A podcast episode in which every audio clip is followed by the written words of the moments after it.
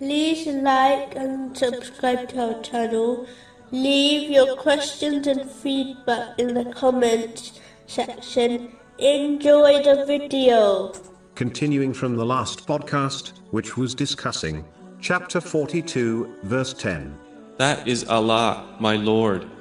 Upon Him I have relied. In a narration found in Jami R. Tirmizi, number 2344, the Holy Prophet Muhammad, peace and blessings be upon him, advised that if people truly trusted Allah, the Exalted, He would provide for them just like He provides for birds. They leave their nests hungry in the morning, and return in the evening satisfied.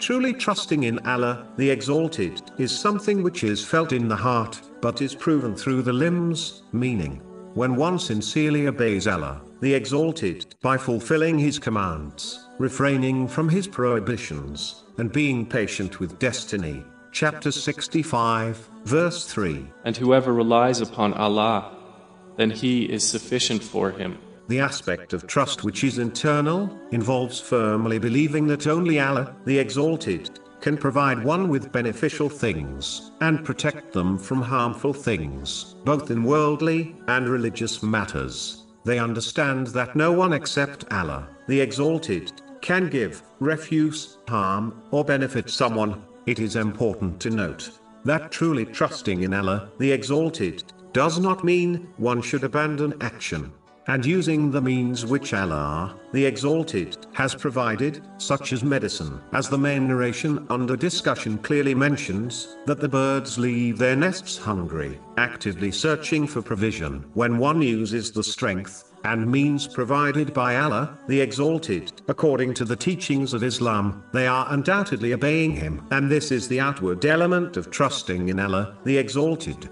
This has been made clear in many verses and narrations. Chapter 4, verse 71. Take your precaution.